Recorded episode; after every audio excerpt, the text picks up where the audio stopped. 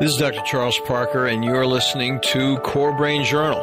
It's the place where I connect both fresh discoveries and interesting different perspectives from advanced mind science with the realities of real people and everyday life down on Main Street. Well, welcome aboard, folks. Dr. Charles Parker here one more time for Core Brain Journal, and we are really privileged to have as a guest a fellow that I've known for years. I have a great deal of admiration and respect for. Dr. Ned Hallowell has actually been the thought leader that really opened the door for ADHD nationally. You can't say anything less than that because he is the guy that did it with Driven to Distraction many years ago.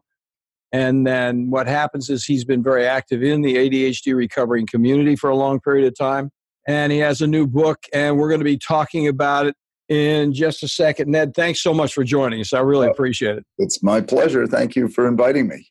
So, we're going to have a quick word from the sponsor, and then we're going to talk about this really interesting book about Ned and guess what? His family. He's going to get right down and personal with us. And I'm looking forward to his conversation because I haven't heard about it. And uh, I have not had, he asked me a moment ago if I've read the book. I haven't had a chance to read it. I'm just too darn busy, unfortunately. I regret that I haven't, but I will read it. So let's tell you about our sponsors. Core Brain Journal is supported by Great Plains Laboratory. They are deep international biomedical testing leaders for improved targeted mind science details. As both laboratory and, get this, webinar global thought leaders, they provide the most comprehensive set of hard data measurement tools for real biomedical answers beyond the commonplace guesswork that we see every day. They also provide multiple training webinars for both the public and interested medical providers on how to use that important data effectively in their offices globally, my friends. Check out their website for references and testing details and take note of this offer that they're putting out for our Core Brain Journal listeners. If you go over there to the site that I'm going to tell you about in just a second, you can register for a Great Plains Laboratory complimentary test drawing each week. Each week. And those are organic acid tests. Uh, we frequently talk about IgG, immunoglobulin G. We know that immunity is such a big deal with uh, treatment failure. So go over there and drop your name over at Great Plains Laboratory that's plural, greatplainslaboratory.com forward slash CBJ for Core Brain Journal. Easy to remember. So let's talk a little bit about Dr. Hallowell. Ned Hallowell is a child and adult psychiatrist, as many of you know. He's a leading authority in the field of ADHD. He's a New York Times best-selling author, a world-renowned speaker, and the host of Distraction, a weekly podcast for managing this crazy busy world that we live in. He is the founder of the Hallowell Centers in Boston Metro West, New York City, San Francisco, and Seattle.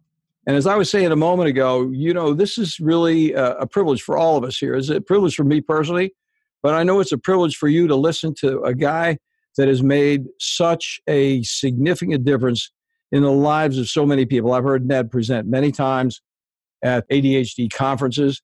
And the theme that you're going to hear from him today, that I know he's going to be talking about because I, I did read some of the blurbs on his book, is his compassion and his sensitivity to his his warm understanding of people with problems. And to me, after you hear what he's going to tell us about, you can say, how could he possibly arrive at those conclusions?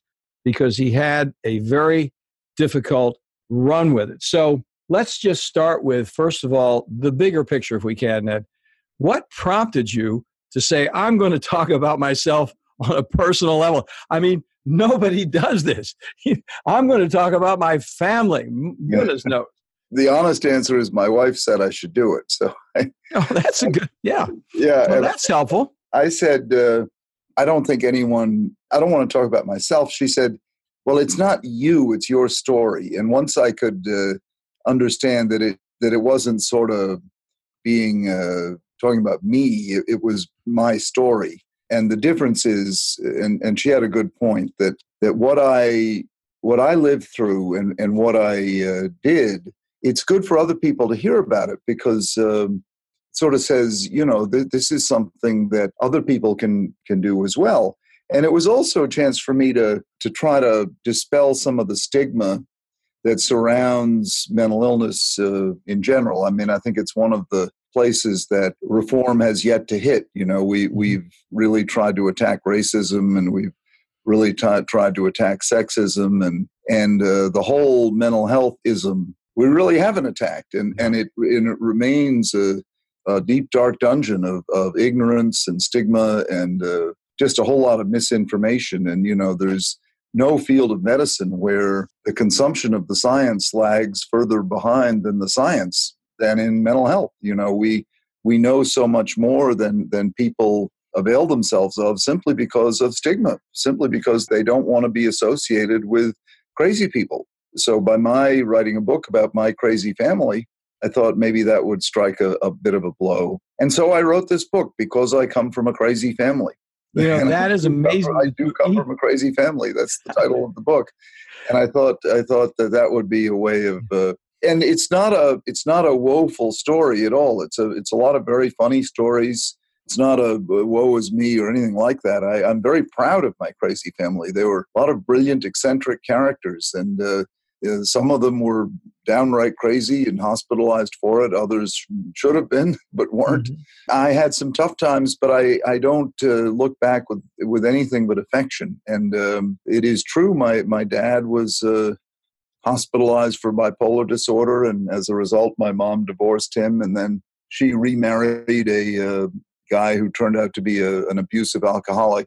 He's the closest thing to a bad guy in, in the story, but uh, even he had his reasons, and and I don't I don't look at him with uh, hatred at all. I look at him with understanding, and uh, and so then my mom became alcoholic along with him, and and so I got sent away to a boarding school when I was ten years old, which is unusual in this country. In England, that's sort of standard, but in this country, it's not. So there I was in being basically raised in an institution in a boarding school and um, with a you know, psychotic father and alcoholic mother, abusive stepfather, and two so-called learning disabilities that I didn't know about, ADHD and dyslexia. And, and um, people with those kinds of risk factors end up usually not doing very well. One of the unanswered questions the book leaves the reader to wonder is, you know, how is it that I, you know, then went on to Harvard College and medical school and was on the Harvard Medical School faculty. And now I've written 21 books and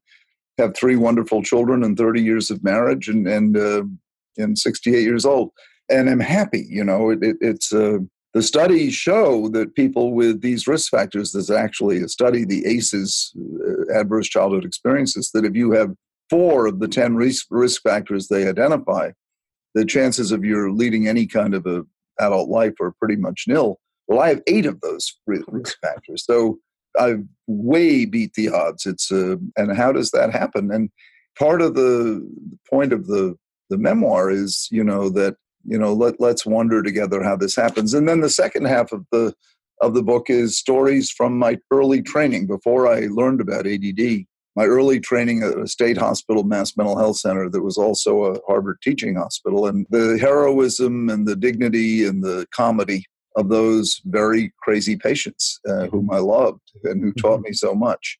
And that's the, the second half of, of the book, the, what I learned from them, what, what they taught me. And it's sort of, so it's a compendium of craziness in the most wonderful sense of that word. Well, you know, it's so interesting because the fact that you would use as a means of introducing the book to go to the vernacular of the word crazy, which is so, as you started to say a moment ago, and I was sorry I interrupted you. I almost, you know, was hitting it because a lot of people, uh, when any somebody used the word crazy in here, I'm like, "Hey, let's change and reframe the mm. language. Let's not let's not use the word." You know, are those people, or you know, and the people will actually talk even while they're talking to me as a psychiatrist. They'll run down that entire community. So, well, let's let's reframe that whole thing.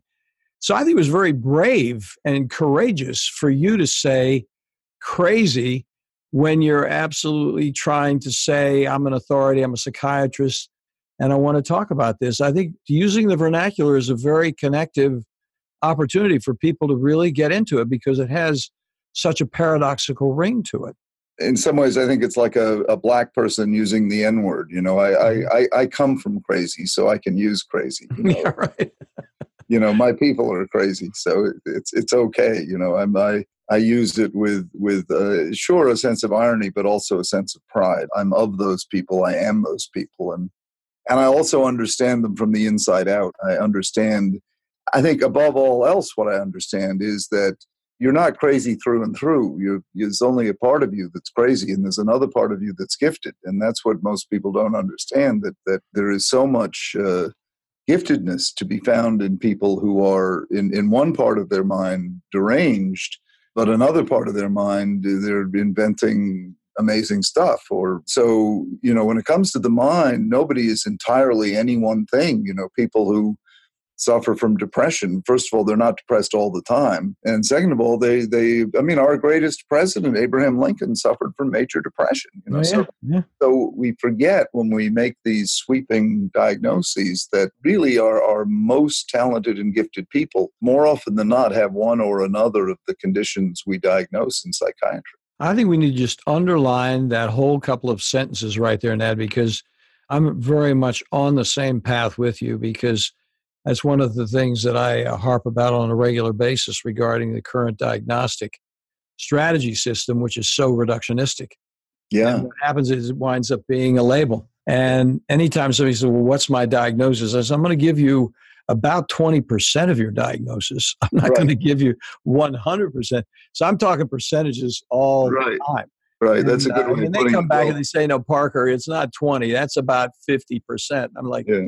"Well, but you have these coping strategies. You know, we go back and forth. But I think to have professionals disabuse the person of that, right in the sense. I mean, I think it's so profound that you say that, and we and any of the listeners who are patients themselves, but I think even the professionals need we need to form the habit of just doing that right. regularly because then it connects us with each other as human beings and we're not being so um, well reductionistic. I hate to say the word again but we're just being not we're not making it so simplistic. It is a complexity of issues that we're dealing with. Uh, yeah i think i think most of the conditions we diagnosed are, are markers of talent when i hear that someone has bipolar disorder or major depression or an anxiety disorder or adhd or dyslexia i immediately think boy i'll bet they're uh, I'll bet they're talented. I also say they've got something to wrestle with. I'm not uh, one of these romantics who say, oh, that's a wonderful thing to have. It's an awful thing to have. Anyone who's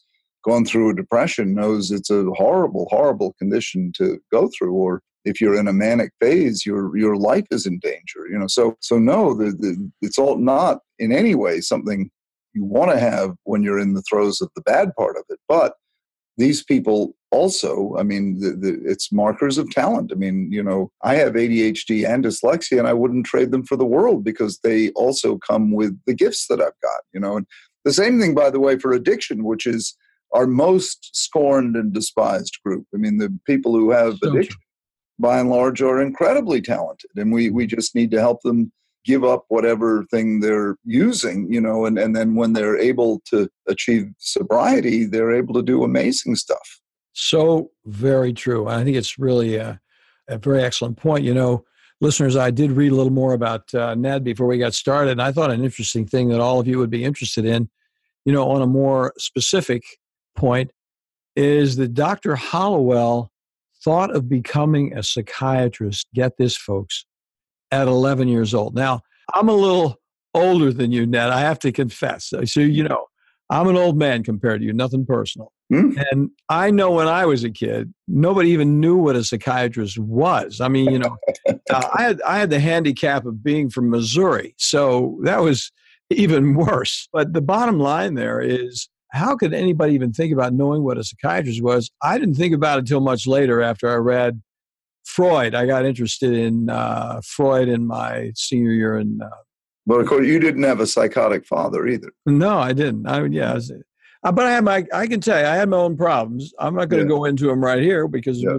not germane to the point. Because, but the issue is, I think we all have our problems, and we start wondering, what the heck is going on here? You're a deep guy. I'm a deep guy, and we're trying to put some packages together to understand where we're actually going to go in this lifetime. And that's what you're saying. You're saying it in one way or another. But back to it, I want to ask you the question how in the heck it's almost like a kind of spiritual thing for you to draw back enough to say i want to be a psychiatrist at 11 years old do you have any idea how that happened well no it, it, in the book i relate the story I, I, I had uh, an auditory hallucination a voice came into my head and said, "You should be a psychiatrist." And it it it, it was huh.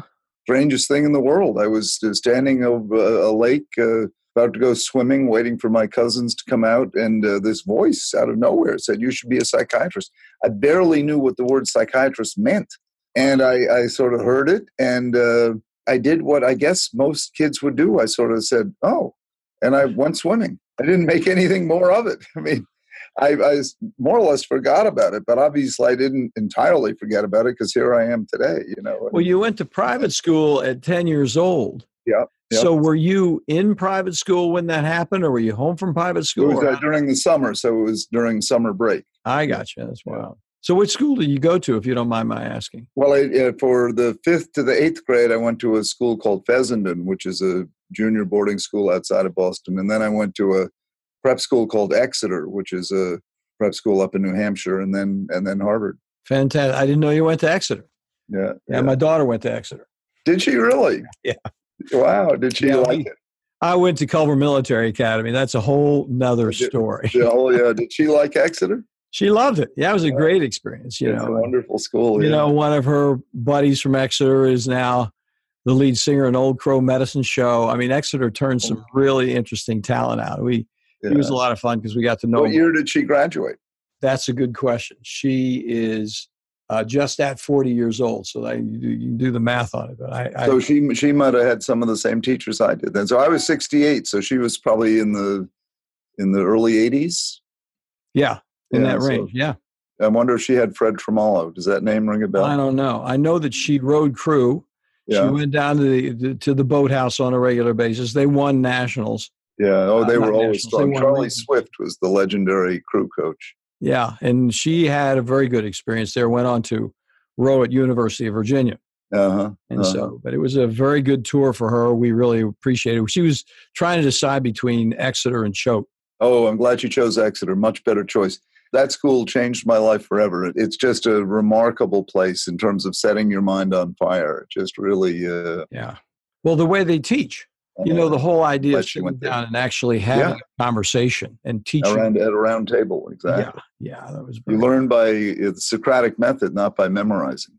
So then back to it. Let me ask you this question. So when you were coming along and you were having these different issues, you must have felt. I'm asking. I don't. I'm. I'm just projecting a little bit.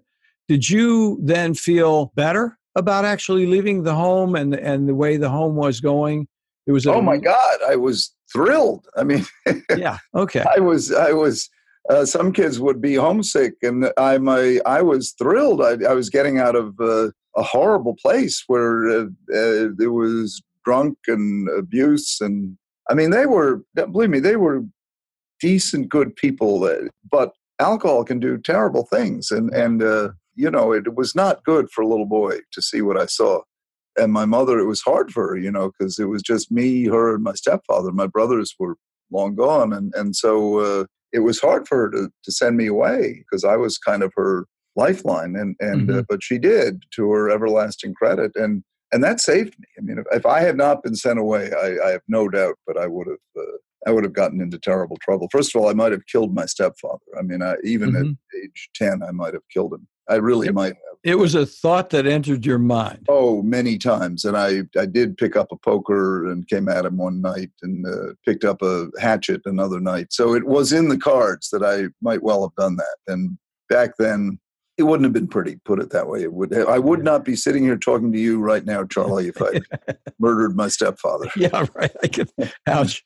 Well, you wouldn't. At least you wouldn't have to do uh, federal time, and you would because you were a kid. I mean, being so young, but uh, that's terrible. It's just terrible to even think yeah. about. So then, what happened to your parents? Then how did how did your mother actually turn well, out? Well, she finally divorced him, and then she came back and lived out her life on Cape Cod and Chatham, where the rest of my family was, which I consider my hometown. And my dad, when lithium came on the scene, he turns out, you know, he wasn't the schizophrenic person they thought he was he spent his life uh, teaching public school up in New Hampshire and was was one of the most beloved teachers that school ever had. And, you know, and, I, I, love Chatham too. It's amazing you didn't get into uh, saltwater fly fishing there. Oh, I wish I had. I wish I had. I, wish I, I, I, fished uh, saltwater off the, uh, you know, when you go out Chatham down the bars down the south of Chatham. Yeah, and there it's really great because you can do sight fishing for stripers down there. Did you do surf casting off the beach? Yeah, yeah. Really? I, have done surf casting, but because I do the fly rod, yeah, it's more fun in the water where you you can do it in the beach if it's not too windy. But what happens with the fly rod, you can when you're back on the uh, uh, flats like that, those guys just spook right into the right across the sand, and you can throw throw on their nose and and it's pretty doggone exciting to tell you. wow, truth. wow! You have to teach me that. That I'd be happy to. It'd be a good thing. We, well, hey, you know, what we could do Ned? We could have a conference in Chatham. That would be know, wonderful. mix the whole thing up and take. That would be wonderful. Go fly fishing. I, mean, I think we'd have a lot of people show up for the fly fishing. Yes, saltwater fly fishing. That that uh, that's that's quite a. You usually think of fly fishing on a on a stream or a lake. Yeah, well, I think what happened was I did that for all my childhood and then we lived down here in Virginia Beach. Yeah. So and there's no no freshwater streams anywhere near here, so you're either going to saltwater fresh. Oh, really? Wow. Yeah. So that's how it happened. So back to you. So then, how did it happen that you got from Exeter to Harvard? What was that Exeter experience like that groomed you up to get you squared away for Harvard? How did that? How did all that happen? Well, that was a a natural pipeline. I mean, you know, people Exeter sent a lot of kids to Harvard, and and yeah. I was a good student. You know, I mean, this is the myth about ADD and dyslexia that you can't do well. I, I did very well, and uh, mm-hmm. you know, I was very focused on writing. I wrote a novel my my twelfth grade year. The last thing in my mind was medical school. I, I had no idea of becoming a doctor. I I didn't hardly take any science courses at all, and so I, I got in early decision and and. Uh, was an English major, and and then it sort of hit me. Gee, I don't know that I can make a living being a writer. Yeah.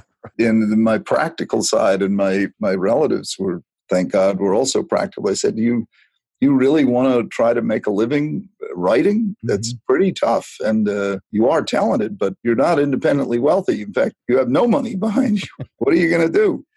So I said, "Well, how about if I hustle and take pre med courses and see if I can't get into medical school because then I'll always have a job. And they said, well, that's a good idea. So that's what I did. Fantastic. Now, I'm going to ask you another question when you come back. I'm looking at the time, I'm enjoying this conversation so much, the, time, the time is slipping away. But what I want to do is really take the next step into the transition of uh, medical school to psychiatry, which I think is a big transition.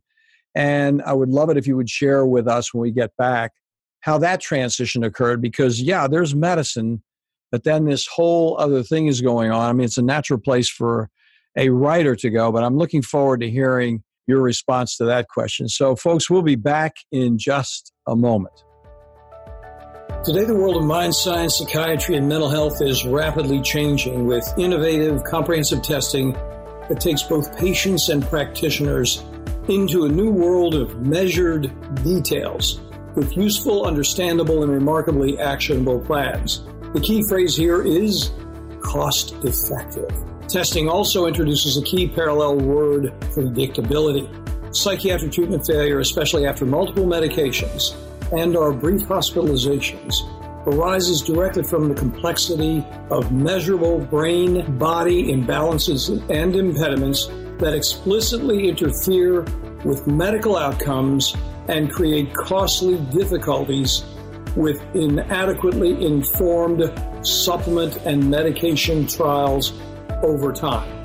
Great Plains provides a leadership team of biomedical experts with advanced laboratory insights approved nationally both by the FDA and CLIA laboratory certifications and is available internationally for both public and medical professions. Great Plains Laboratory is the primary laboratory we've used at CorePsych for years with excellent customer service for both patients and medical colleagues. They are on the spot, they get it every time. In addition, they provide exemplary training modules, which are webinars and conferences, in an effort to broaden practice perspectives wherever you live. Do follow up on one of these complimentary test offers today at http greatplainslaboratory.com forward slash CBJ. Yeah, that's Core Brain Journal CBJ. Well, welcome back, folks. Here we are talking to Dr. Ned Hallowell, author of Driven to Distraction, with his new book, Because I Came from a Crazy Family. He's telling us in great detail, the unexpected detail, about his childhood and, and the decisions he made and how he managed to pull it together. Uh, and the question I was asking, and look forward to hearing the answer just before we took a break here, was the transition uh, one would think it on the front hand, hey, he's a writer, it'd be natural to get into psychiatry. But uh, I wonder if there were any other influences. What was the transition point that made you say, hey, this is something I really want to do the rest of my life? Well, you know, medical school encourages people to go into fields other than psychiatry. so I, I got and and I had a cousin who was an orthopedic surgeon and I who I liked a lot. And orthopedics is very, very appealing because you do a lot of good. And I was heading for orthopedics, and, you know, and I and I thought, you know, my cousin and I could work together, and I do a lot of good, and and it, it just seemed like natural. And then at the very last minute, I, I said, wait a minute, this is not my calling. And I, mm-hmm. I really was meant to be a psychiatrist. So mm-hmm. I changed and I was meant to, I grew up with crazy people. I was meant to go treat them, you know, and and so when I made that decision, I knew it was the right decision, and uh, I really never looked back. I, am in the field I was meant to be in. The the big surprise came later after residency and after all my training when I did a fellowship in child psychiatry and I discovered this condition that I'd never heard of mm-hmm. in 1981 called attention deficit disorder. I'd never even heard of that. That was the big surprise. That was the thing that I had no preparation for. I had, I had no inkling what it was, and and that was that was the discovery that changed my life. You know, saying, "Whoa, what is this?" So let, talk, tell us a little bit about that because that was a big turning point. You know, when I when I did my first year in adult psychiatry, they called. They didn't have. They, they weren't talking attention deficit disorder. That was 1969 is when I right. Right. Yeah. yeah. No, it was, uh, you know, it had been around called minimal brain dysfunction, but I, you know, when in 1981, when I learned about ADD and, and, um, it was a big aha moment because I, I, realized I had, I also realized that the description, the medical description really only talked about the negatives. And I, and I sort of knew that there was more to it than that, and that's the line I've been pursuing ever since. You know, and mm-hmm. and uh, that was the game changer for me when I mm-hmm. when I simultaneously knew a that I had it, and b that it was much more interesting, complex, and vast than the textbooks had it. And so I really set about, along with my buddy John Ratey, learning from our patients that they mm-hmm. taught us the rest of the story. Isn't they taught true? us how, how much more there was to it than the, the DSM had. Well, you're so lucky to be hanging out with John Ratey. I mean, you two must have been a yeah. pair. Yeah, yeah, he was my chief resident. Just, he's just like you are. He's so articulate. Yeah, he's so yeah. thoughtful. Yeah. He's got such a warm heart, and he's completely unpretentious. I mean, like just this is this is how it is. Yeah, yeah. No, you guys have done a heck of a job being together. So, did you meet him in school then? No, he was my chief resident when in psychiatry. When I arrived at Mass Mental Health Center, I was a first year resident. He was the chief resident, and uh, we've been we've been together ever since. Fantastic, unbelievable. Yeah. So then, when you what would you say would be the important things as we start thinking about where we're going to go? And the reason to have this conversation, there are multiple reasons. I mean, there's the personal reason for you to be talking about your history in the book and so on and so forth. But obviously, there's a much larger reason, or you wouldn't be here and I wouldn't be here and that is the influence of your thoughts, your book, your life on the changes that really need to take place in psychiatry as a whole. I mean, we're we're living in a very paleolithic moment in my mind in terms of what's going on. I think we've made a lot of progress. People like you have pushed that progress forward, but I think also we're in a crossroads right now in terms of where are we going to go? What are we going to do? What would you say would be our biggest challenge looking forward in terms of how we can overcome some of the stigma that you were talking about a moment ago, some of the ways that we could actually make an impact to transform that dialogue, which is so counterproductive. Yeah, well, I think that's that's the challenge is is dismantling stigma, and and you know, I Uh, it's one of the reasons I wrote my memoir is to say, look, I come from a crazy family, and so does probably 50 or 60% of the country. We're a crazy country. We are mm-hmm. filled with crazy genes, which is why we're so great, which is why we're so many entrepreneurs. So, you know, we, we uh, crazy and talent go hand in hand. Mm-hmm. And uh, we need to blow up all the stigma, all this, you know, all the all the hidden stuff that just causes problems. You know, so so I think it's really the challenge is not facing psychiatry so much as it is facing the nation. We need to educate people, give them permission really to be real, to start talking about their own craziness, which is really? just wonderful. Absolutely. Celebrate it. Mm-hmm. And avail yourself of the help that's out there. You know, the help is we have so much more help in 2018 than we did even even uh, you know when I was in medical school. My goodness, uh, and uh, and it's not just medication. You know, it, it's uh, there are many other. I mean, John Ratey wrote a whole book about the power of exercise. You know, mm-hmm. and and, uh, mm-hmm. And now nootropics. You know, the herbs, and there's, there's just a whole slew of things. And my big one that I push is human connection. You know, the the, the Surgeon General said that loneliness is the single biggest medical problem in the country. Well, loneliness you cure by finding a friend, you know, so or getting a dog. You know, so mm-hmm. there are there are treatments available that for major problems, loneliness is a huge problem, and we need to educate people to uh, not be afraid of saying I'm lonely. L- lonely is cousin to depression, you know, and and uh, and anxiety and and and addiction, you know. So loneliness is the first step toward those kind of problems. So you know, we we need to talk about these things in terms that don't scare people and, and help people understand that almost every family has uh, has people who are crazy and they're probably their most talented uh, members and start celebrating them and being proud of them and, I, I and that's that's what that's what I would love to see us. I do. couldn't I couldn't agree with you more. I, and you know it's funny because as we're coming to a close, I'm thinking about how how important this conversation really is, and I think one of the things we should ask the listeners to do is anybody that has an interest in this uh, conversation at all in terms of the connection, this is a conversation that needs to be put out. I mean, we need to get Dr. Hallowell's message out there. And, uh, you know, we're naturally what happens is Dr. Hallowell's got a little bit of social media activity. I do too. But the real issue is not social media. It's like you know people in your life, listeners, who need to have a little breath of fresh air. They need to have a little bit of an idea of where can I go and what can I do and how can I take that next step.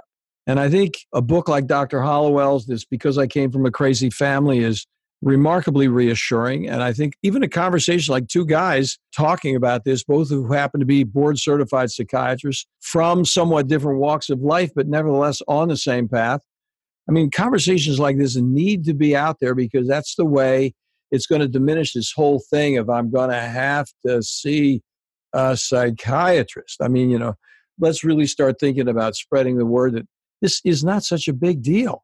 Something no, it's a wonderful deal. It's a big deal in a wonderful way. Yeah, said. That's very well said. Very, very true. So, in closing, how can we get connected with you, Dr. Hallowell? What's the? Uh, let's leave a little bit of a. Oh, I'm easy to find. I'm, I have office in uh, just outside of Boston and Sudbury, office in Manhattan. My website is just drhallowell.com, but I'm in phone books, and uh, my email address is drhallowell, dr hallowell at gmail.com. I'd love to hear from you anytime. That's and amazing. my podcast. Don't forget my podcast. I was just going to say that. That was the thing I was really talking about. I started yeah. going down that path. Yeah. Yeah. I think people should get on your podcast. Everybody listening here should be over on that podcast. Yeah, go to iTunes and sign up for Distraction. It's easy enough. Go over to go over to iTunes. It's easy. You know, iTunes makes it really, really very easy to pop in there and just go to podcasts and jump on Distraction. You're probably still in new and noteworthy too. I am actually, yeah. yeah. That's, a, that's a busy, busy life Thank you, Charlie. Thank you for what you do. Thank you for having me. Well, I really appreciate talking to you, Ned. Thank you so much for coming on board. Thanks a million. Because I want to talk to you a little bit. We get off. Okay. Okay. Take care. All right. See you. Thanks for listening to Core Brain Journal. We're working every day behind the scenes to bring you reports that connect research benches with those street trenches. Here we share the complexity of mind science because, as you know, details really do matter. One of the most pervasive, misunderstood challenges is how commonplace medications, like those written for ADHD, are used so regularly without clear guidelines. If you think you'd like more specifics, take a minute to download my two page PDF packed with video links and references on the absolute essentials of how to start ADHD medications. They're easily available at corebrainjournal.com forward slash start. Thanks for listening. Do connect and stay tuned. Together we can make a difference.